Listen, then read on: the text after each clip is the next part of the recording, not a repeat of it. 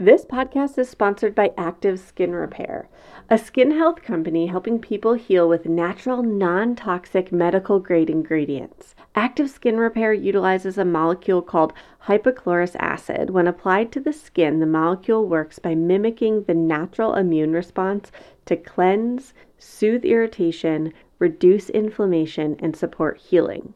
We use active skin repair all the time in our household. We call it the magic spray. We use it for so many things, but it came in hot recently when Sage fell and busted open his lip, and we had our first trip to urgent care for stitches. And now, with all the bumps and scrapes that come with summertime, it is very much on the scene. In fact, Mila, my five month old, recently got a little cut on her finger, and Sage noticed it first, and he was like, Mama, I'll go grab the magic spray. He was so jazzed to be able to do it and help her and be a part of it. It's become a staple in our household. You can visit www.activeskinrepair.com to learn more about active skin repair and to get 20% off your order, use code VILLAGE. That's code VILLAGE for 20% off your order at activeskinrepair.com. You're listening to Voices of Your Village. This is episode 170. Today we are rebroadcasting this episode on anxiety in the tiny humans. It's a topic we've been getting a lot of questions about, I think, especially after this last year with so much upheaval. For this episode, I got to hang out with my friend Jess. You might know her handle as Our Mama Village over on Instagram. And we dove into what anxiety looks like in tiny humans and how to best support kiddos through it. Jess is a therapist out of Canada, and I had such a pleasure hanging out with her for this conversation. I can't wait to hear your biggest takeaways. All right, folks, let's dive in.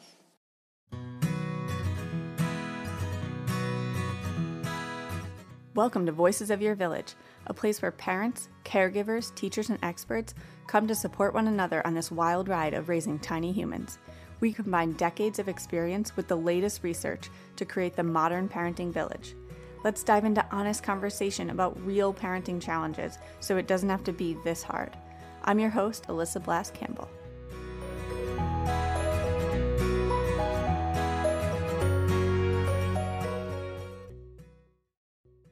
Hey everyone, welcome back to Voices of Your Village. Today I'm here with Jessica VanderWier. You might know her as Our Mama Village over on the gram. She's crushing it over there and provides amazing tools and support.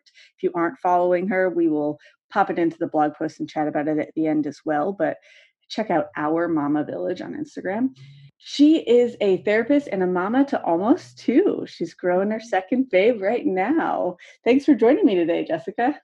Thanks so much for having me. I'm so excited to be here on your podcast. I've been a longtime listener. So, yeah, I'm really excited to be here and chatting with you today. Thanks, babe. I would love for you to share with our village a bit about who you are and kind of what brings you here today. Yeah, for sure. So I'm a psychotherapist and I do a few things. So I run Our Mama Village, which you were just talking about, where we share tips and strategies for parents to help their kids with their emotional development, similar to what you're doing, uh, which is, I think, why we're so aligned and why I love your page as well. Uh, and I also share support for parents in their own mental health. And in my private practice, I do the same. So I work with parents and I work with kids. Um, and I absolutely love the work. And I'm just really excited to dig into children a little bit more today with you. Yeah, I'm so jazzed that you're here. I think, you know, we know that anxiety's never been higher in kids than it is today. It's also been never been higher in parents than it is today. And yeah. I know like there's a lot of fear in just talking about where we go from here.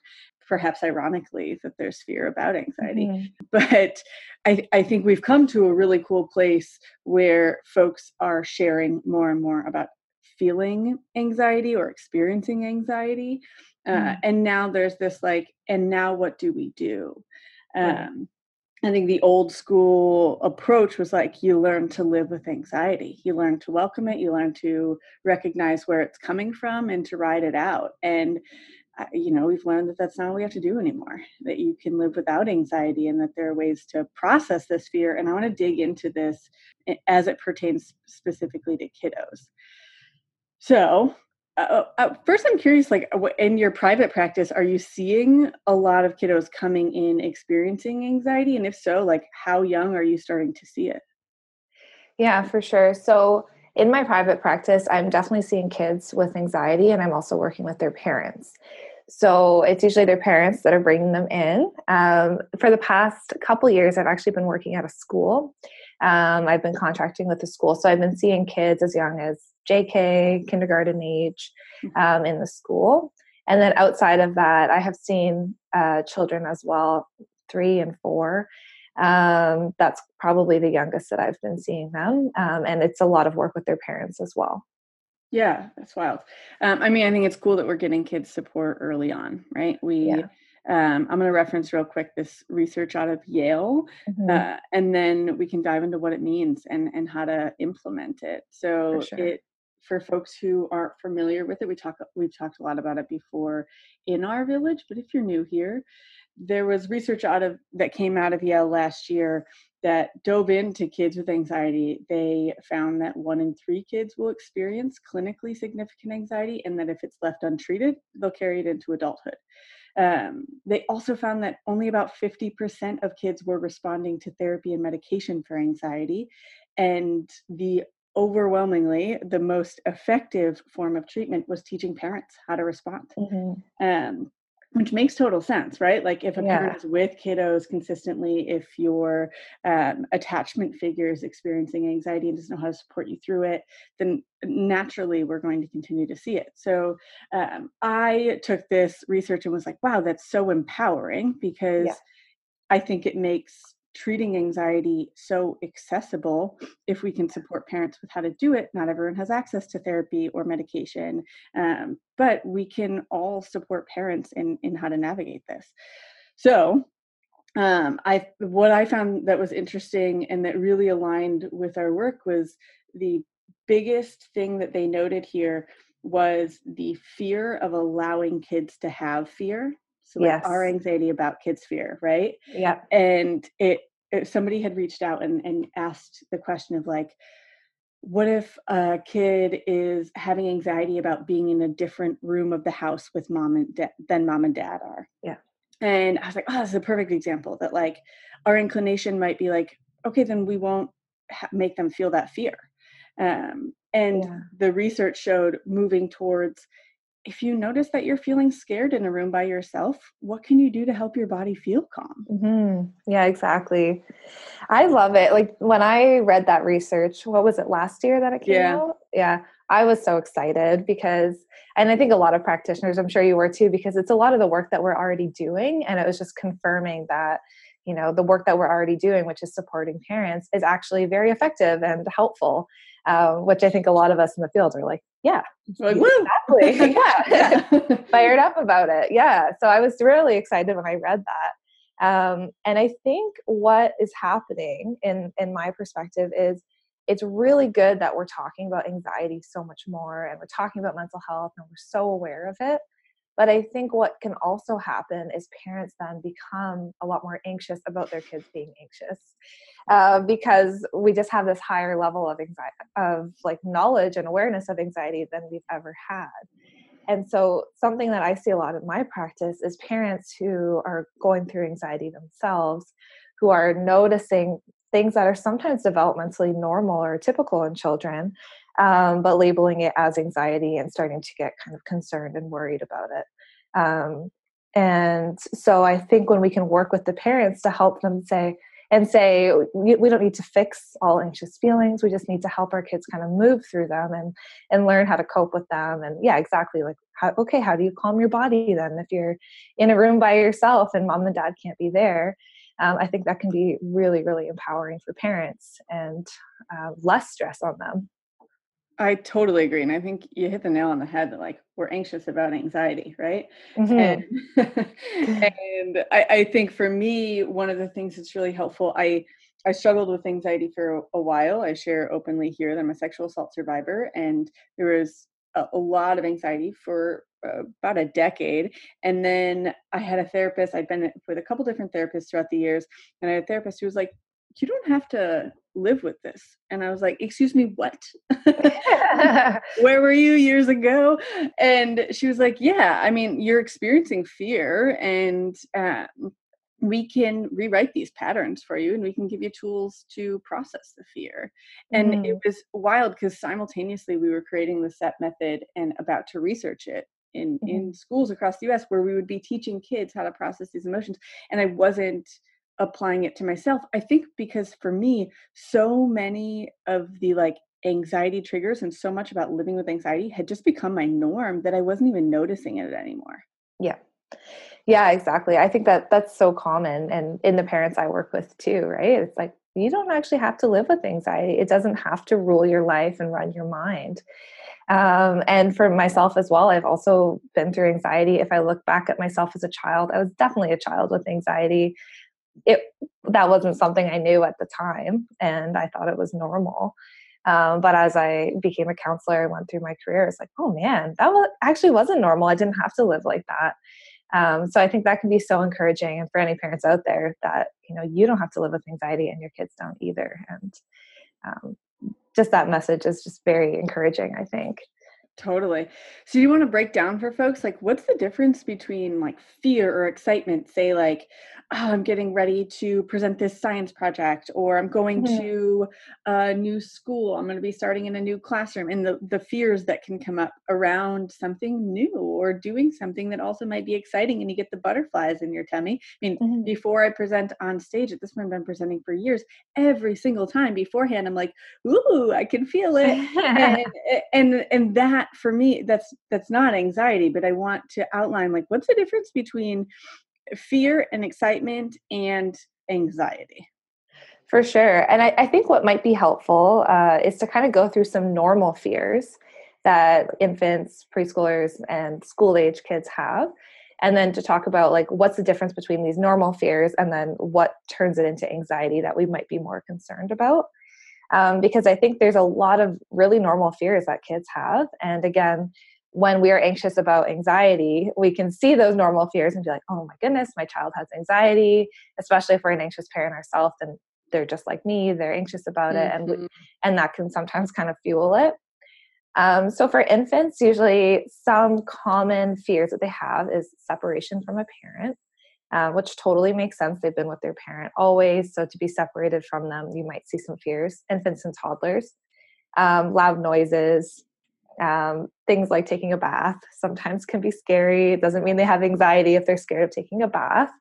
Um, and large objects or unknown people that can be uh, fearful. Uh, for preschoolers, we often see they develop this lovely imagination. I'm seeing this in my daughter. She has this beautiful imagination, but also can get scared by her own imagination of things. so they might start to talk about things that aren't real that they're scared of, or ghosts, or um, whatever it is that kind of comes up in their mind. Um, they also might start to be more curious about things like, what if someone broke into our house that night? Um, and that's not anxiety that's a normal childhood fear that they're just trying to explore and and understand how the world works um, and things like thunderstorms often. I hear that a lot from the kids that i work with too. Things like thunderstorms things that are out of out of their control can be a little bit scary. Um, and then as we move into school age we often see things like snakes insects bugs um, a fear of death or dying. That becomes a really real concept and kids start to get a little scared of what that's going to look like which makes total sense um, and sometimes fears of people in authority, police officers, stuff like that. So, those are some normal fears that we see, and we don't have to kind of freak out about as parents. We can really validate for our kids oh, you're scared about that. Let's explore it. How does that feel in your body? Let's talk about it. And I think about any of those normal fears as like really great opportunities for us as parents and educators and support to explore fears with our kids in a safe place and help them learn right away how to deal with it. Um, when they turn into something more, there's a few things like that I would look at. Um, the spontaneity of the fear. So, how quickly does something turn into fear? Um, do they? Because oftentimes when kids have a lot of time to think about things, then it becomes something that they're scared of, which I think is exactly the same for us as adults. Like if I know I have a huge presentation three weeks away, the more I have to think about it, the more anxious I'm getting closer to the date. Whereas if I, you know, just know it's tomorrow, then I might not be as nervous. Um, so the spontaneity of fear, if it's an instant reaction and if it's an instant reaction to a lot of different things, is this this intense fear. Um, how excessive the fear is. So, is your child just saying, I'm scared or I'm nervous and just having this conversation with you? Or does it turn into like this sobbing, um, clinging to you to the point where they can't let you go, panic attacks, like unable to kind of breathe through it?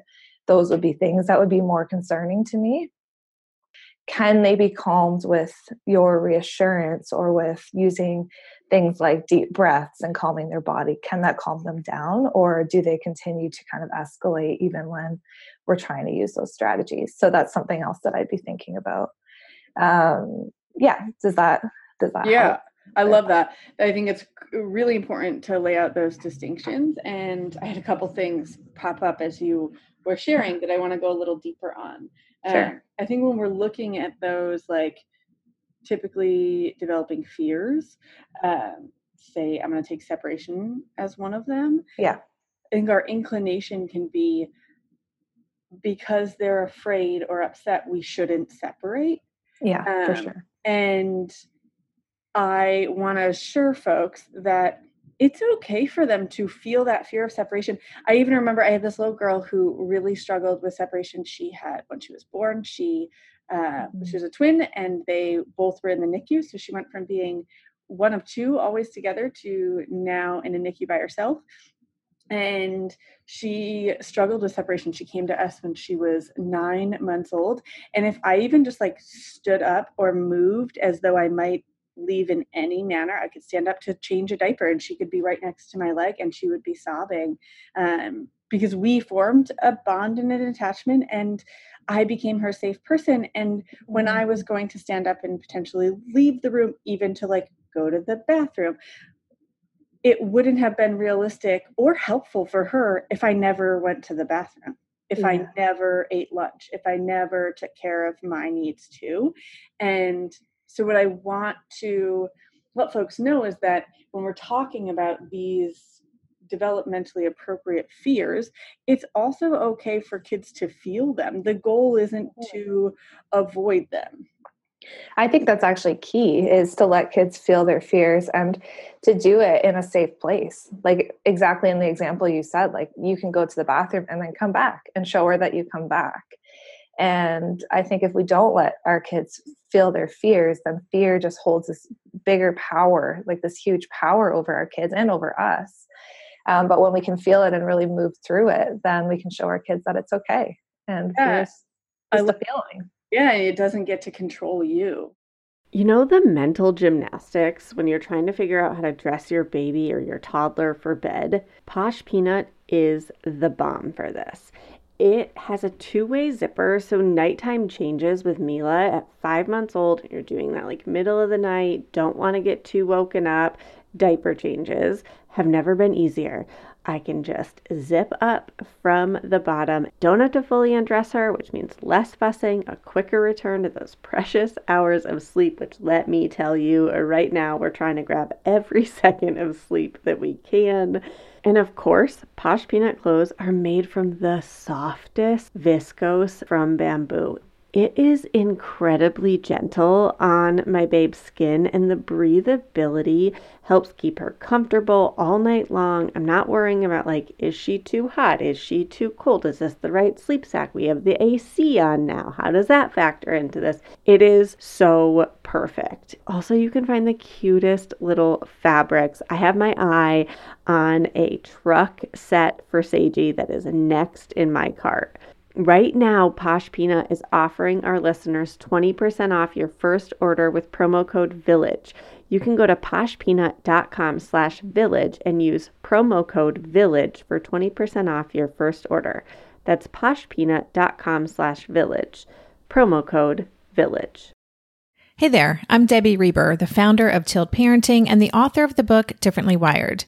The mission of Tilt is to change the way neurodivergence Whether that's having a learning disability, having ADHD, being gifted, autistic, or some combination of all of the above, is perceived and experienced so differently wired kids and the parents like us raising them can truly thrive. On the Tilt Parenting podcast, I get to talk with authors, therapists, educators, and parenting experts who are committed to this mission. I ask the questions my listeners are most curious about when it comes to supporting our kids. And in turn, my guests share strategies for challenges, out of the box ideas for navigating school, best practices for therapies, tips for advocating, and so many thoughtful insights on what it really takes to help our kids grow up feeling seen and respected so they can create awesome lives for themselves. I know that raising a differently wired kid can feel overwhelming and isolating, but I promise you, you are not alone, and it can feel so much better. If you're on this parenting journey, come listen to Tilt Parenting. Together, we can shift this paradigm and show up for our exceptional kids with hope, possibility, and joy. We heard you loud and clear and are excited to announce a payment plan for Mama's Getaway this year a bunch of you reached out and said you really want to be able to come and we're wondering if we could break up the payments into a few months. So, we are offering a payment plan where you can do four installments of $159 a month. We want you to be able to join us in Watertown, New York, September 25th and 26th this year to dive deep into this work. Mama's Getaway is unlike any other thing that we do. It's our only in person event, and in person is just so different than any other space. When we are in person, we can dive into this work in a deeper way. We have guests that come and present. It's like a workshop for parenting. We get to go into your patterns and habits from childhood and how they're informing how you're showing up today. We get to help you build some tools for yourself, for your partnership, for navigating boundaries with in laws and parents and other folks in your village. We also go deep into what this work looks like with the tiny humans and how to support your unique child. It's a series of workshops on Saturday and on Sunday. Breakfast and lunch are included. And then we have a Mama's Mingle on Saturday night. It's totally optional. If you want to take off your workshop hat and come out and hang out and connect with other moms who are doing this work, our villages have been in isolation for so long at this point, and we are looking forward to connecting in person. I will be there with my little babe as well. It'll be the only in person event that I am doing in 2021. So come join us. Head over to mamasgetawayweekend.com and sign up today for $159. You are worth taking care of.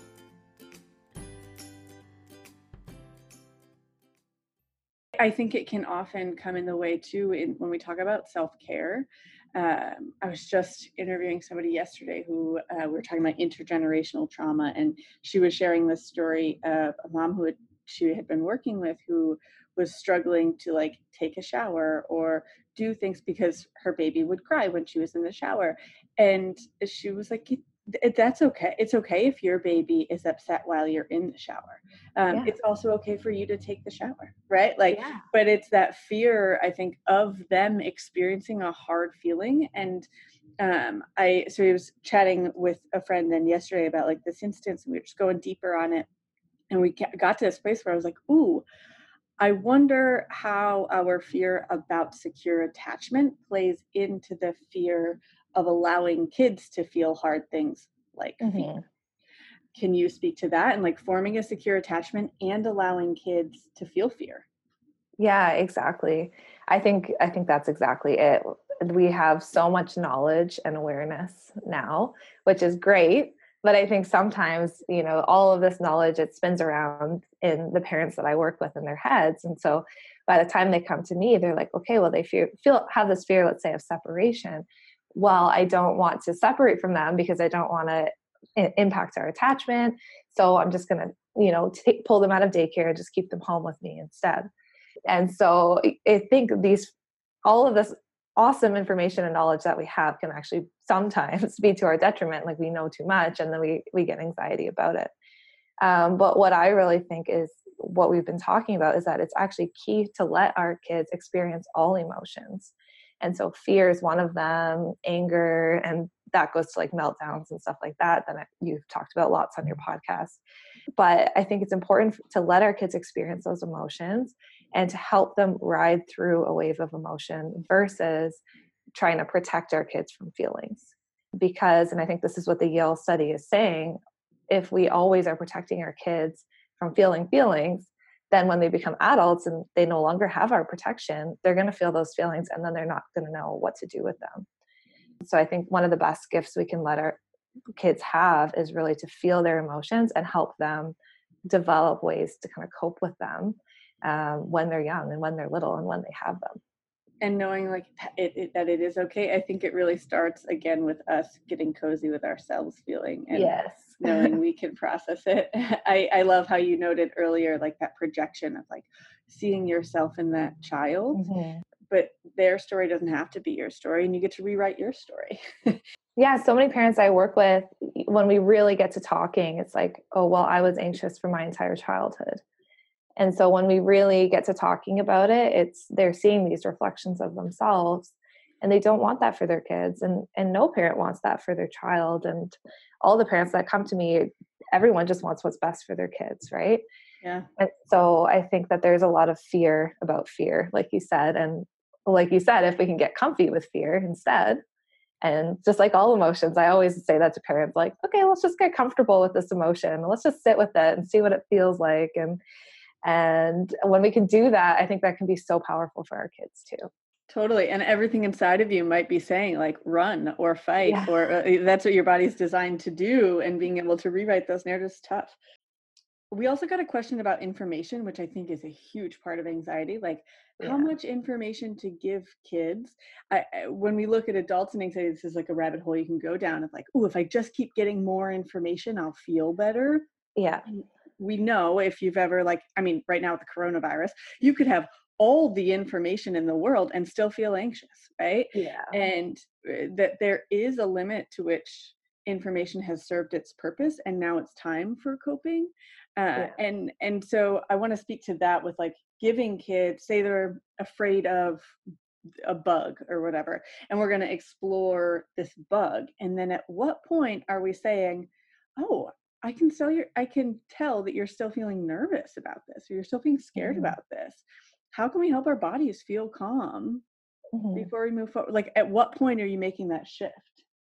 For sure. Yeah. I think that's so huge. Um, I always say to my clients, anxiety loves information and anxiety loves like tips and strategies. so people parents, children alike who are anxious, there's like, give me all the things, give me all the information but it doesn't it's not always helpful or useful. Um, what i teach parents this might be a good time to kind of talk about this is a little acronym called pause and i use that in terms of kids with anxiety and responding when they're anxious. Um, so there's a few before i share that so there's a few things that I, I typically see parents do. So children says they're scared of something and uh, parents say don't worry. So mm-hmm. that's that's one common one and we know that's not the most helpful. Um, sometimes parents become anxious about their anxiety so they're like oh well why are you so anxious about that? Like why are you stressed? Why is this? And so and then that tells a child that oh okay this emotion isn't safe. Like i'm not safe with feeling this emotion of fear because it makes my my parent fearful um, as well that i'm feeling this way.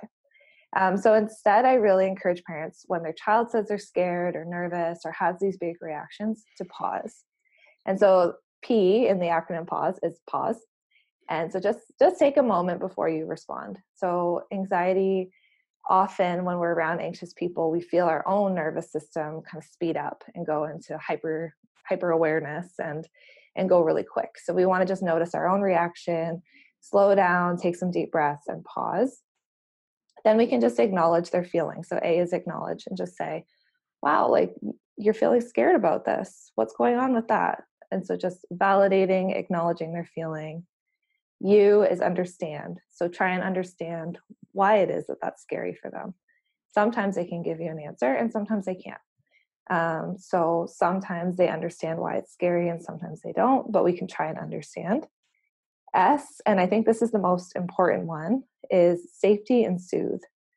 And so when our kids or other adults, anyone is experiencing anxiety, their body goes to a place where this is unsafe, I'm not safe, this emotion is not safe. And that's really where the kind of panic starts.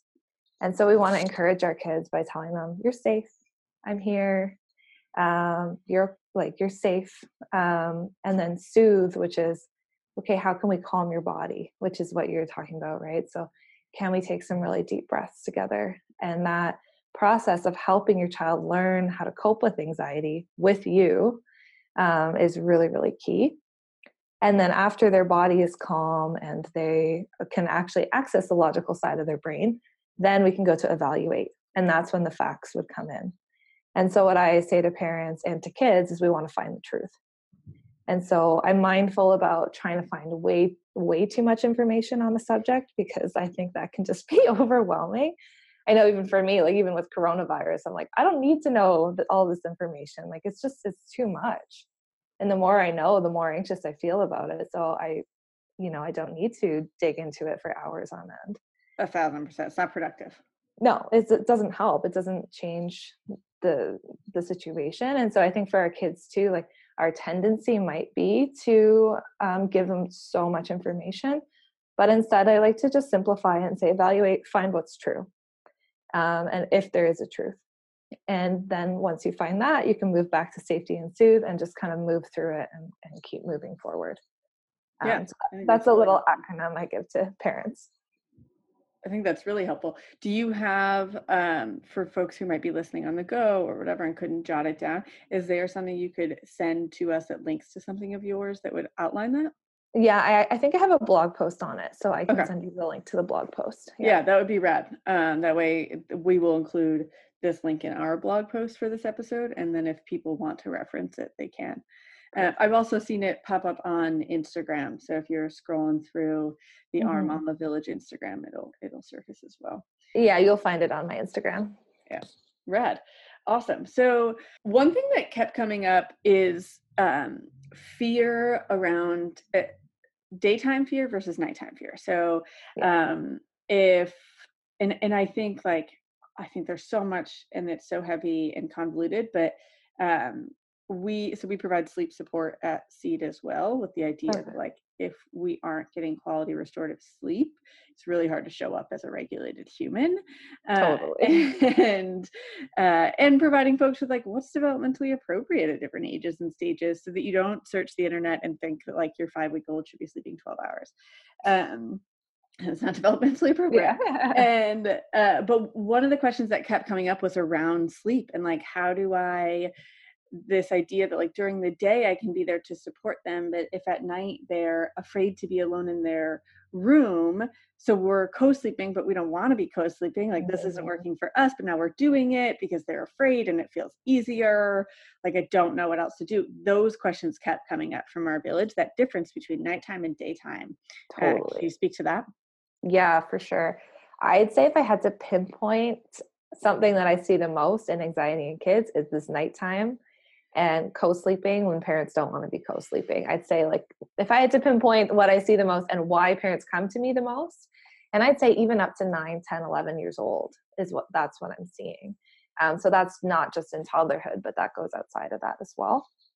Um, what i usually look at is something that i call a fear ladder and so when you're trying to transition your child back to their own bed we want to do it in small, realistic kind of increments.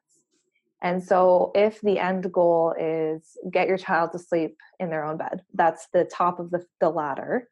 What are the steps that we can take to get there? And so, usually, that's what I work on with families instead of just saying, okay, well, we want kids to experience their fear, so let's just throw them in their own bed and say, good luck, you know. Mm-hmm um, I don't think that that's healthy either. So we need to be able to create these realistic little steps for kids and along the way so if step one in the fear ladder is you know they're going to fall asleep in their own bed if that's step one then we also want to be able to give to give children the tools to be able to do that and you probably do this in your sleep work with kids too um, so okay so when you're feeling stressed what can we do? Can we take some really deep breaths?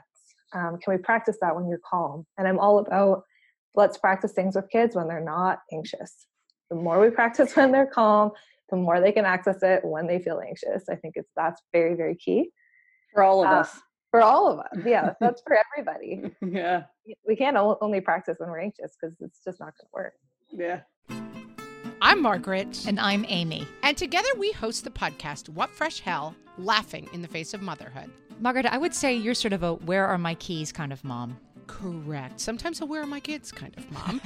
well, you're Amy more of a we were supposed to leave 35 seconds ago, mom. I mean, touche. In each episode of What Fresh Hell, we come at a topic from our usually completely opposite perspectives. I bring the research. And I bring kind of the gimlet eye. Like, is that research really going to work, people? And almost 10 million downloads later, we're still laughing. We also talk to experts in the parenting field, plus parents with stories we can all learn from. We make each other laugh, we challenge each other's assumptions, and we have what we think is the best parenting community on the internet. Check out What Fresh Hell Laughing in the Face of Motherhood wherever you listen to podcasts. Hi there, I'm Andrea Owen, self help author with 19 translations of my books, global keynote speaker, and life coach. My podcast, Make Some Noise, has been serving up self help in a simple to digest way for the last decade. The topics brought in each episode are practical and easy to implement around topics such as working through fears that keep you stuck, different modalities of therapy, managing your negative self talk, and more. We bring you guest experts, solo episodes, and I even coach listeners on the air around relatable struggles. I also do my best to weave my sense of humor into some heavy topics because let's face it, life can be pretty hard and it's so much better when we can have some fun while walking through our challenges. Whether you're seasoned in personal development or just starting out, Make Some Noise podcast will help you become the best version of yourself, the person you're proud of when you look in the mirror and show up in your life. Simply search Make Some Noise with Andrea Owen wherever you listen to your podcasts.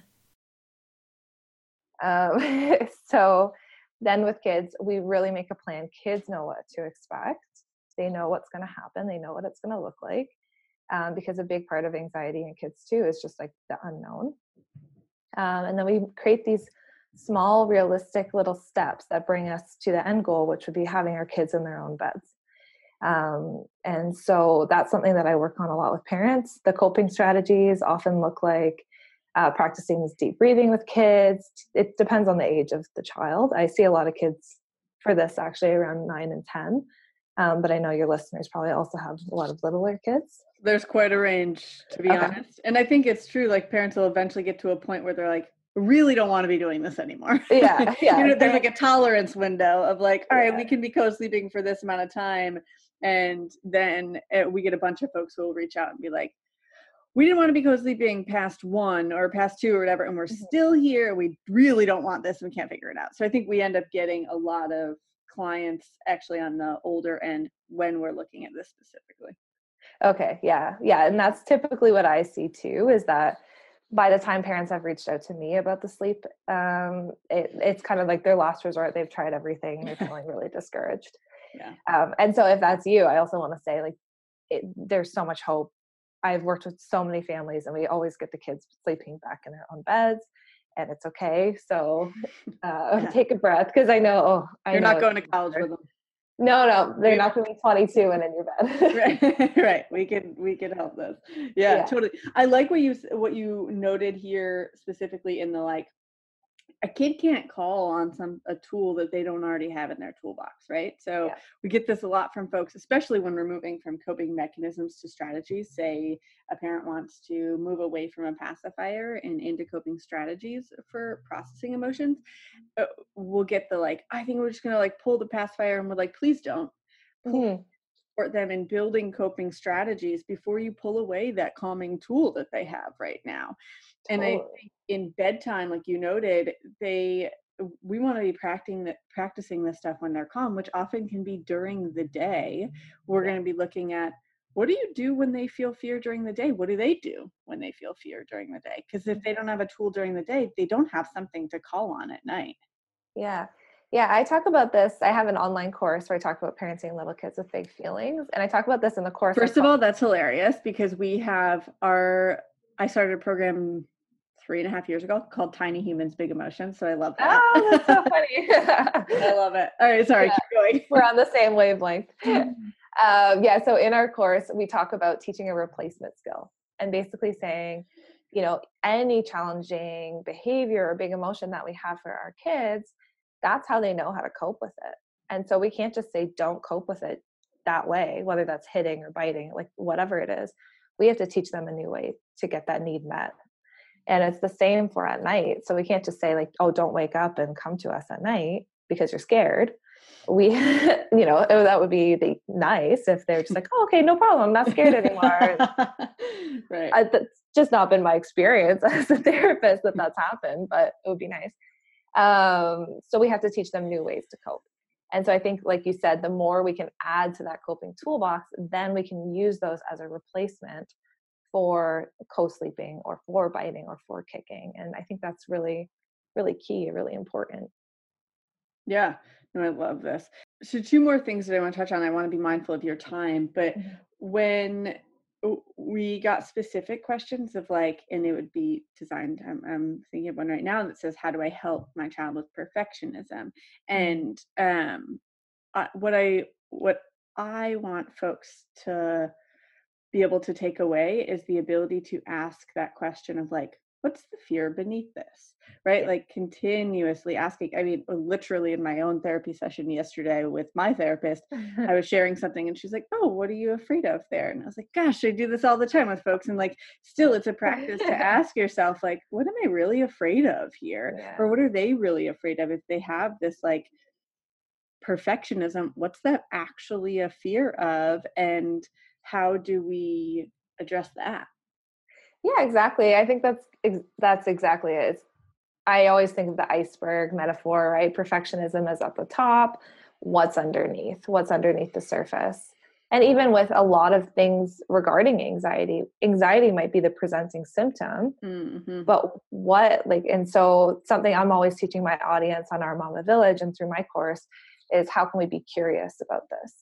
And it, it's usually anxiety is not usually just anxiety like what's going on beneath the surface? What else is going on in this child's life? What are they trying to communicate with you when they say i'm scared? Um, i had just a mom a mom reach out to me the other day and say um, my child keeps saying that they're scared.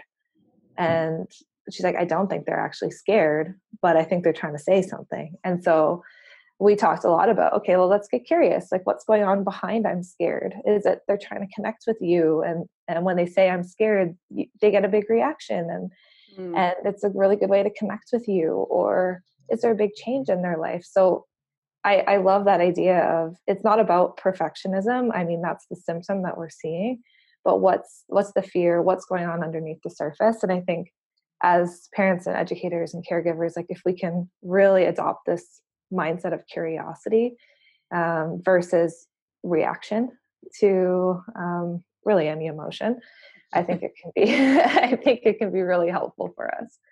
Yeah i think so too.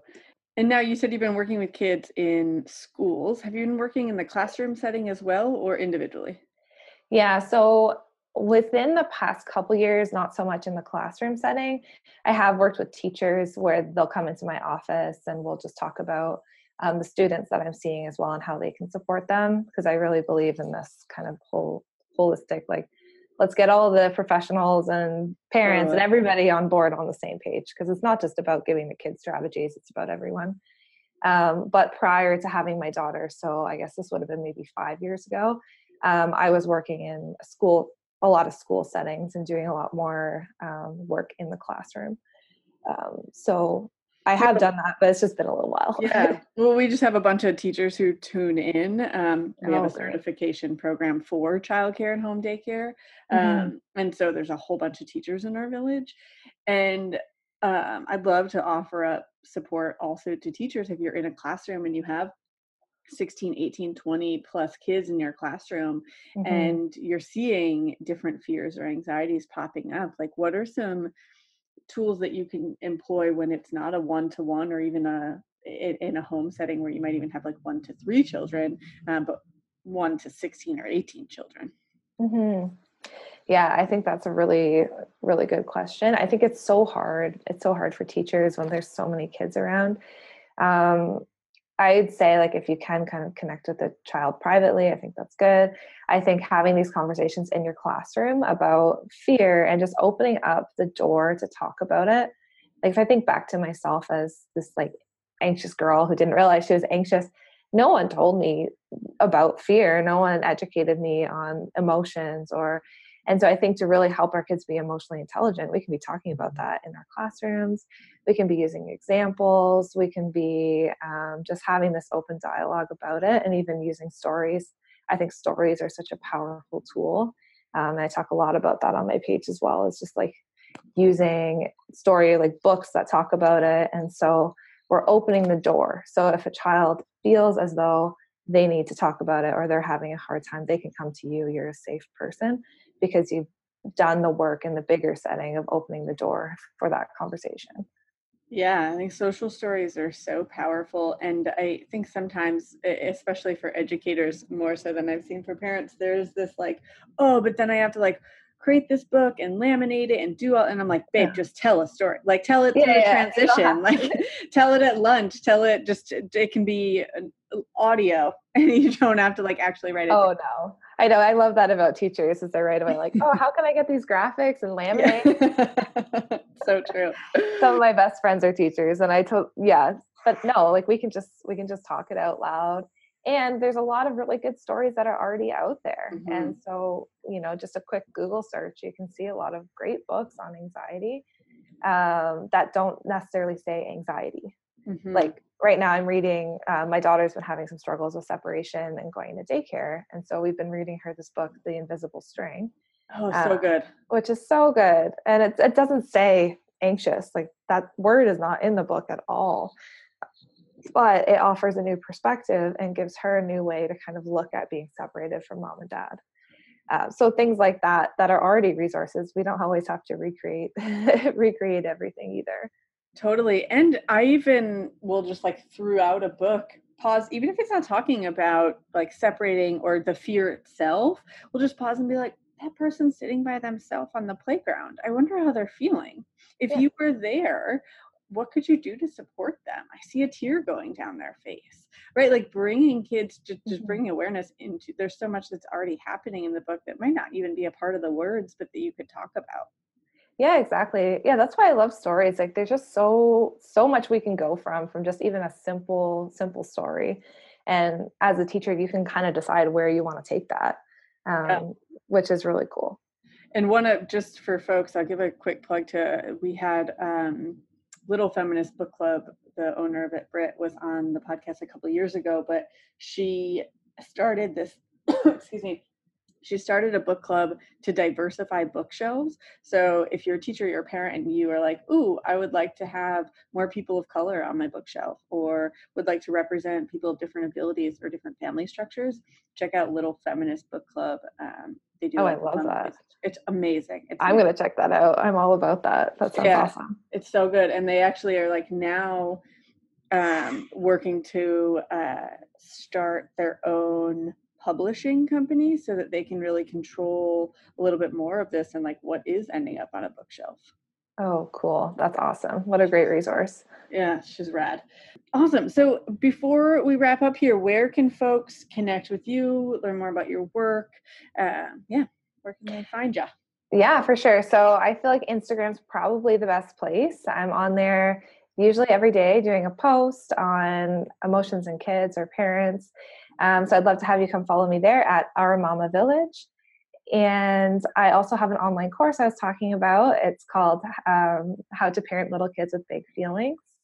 And it's all about parenting our little kids with big feelings. And so we talk about all the different feelings that come up and really uh, focus as well on behavior. And so different challenging behaviors that we see in kids hitting, biting, kicking, sibling rivalry. We, we kind of cover all of those in the course as well and just give parents some really practical tools to help their little ones with their big feelings. That's awesome. Thank you so much. Thanks for hanging out with me today. Yeah, this is awesome. Thanks so much for having me. You bet. Thanks for tuning in to Voices of Your Village. Check out the transcript at voicesofyourvillage.com. Did you know that we have a special community over on Instagram hanging out every day with more free content? Come join us at seed.and.sew, S E W. Take a screenshot of you tuning in, share it on the gram, and tag seed.and.sew to let me know your key takeaway. If you're digging this podcast, make sure to subscribe so you don't miss an episode. We love collaborating with you to raise emotionally intelligent humans.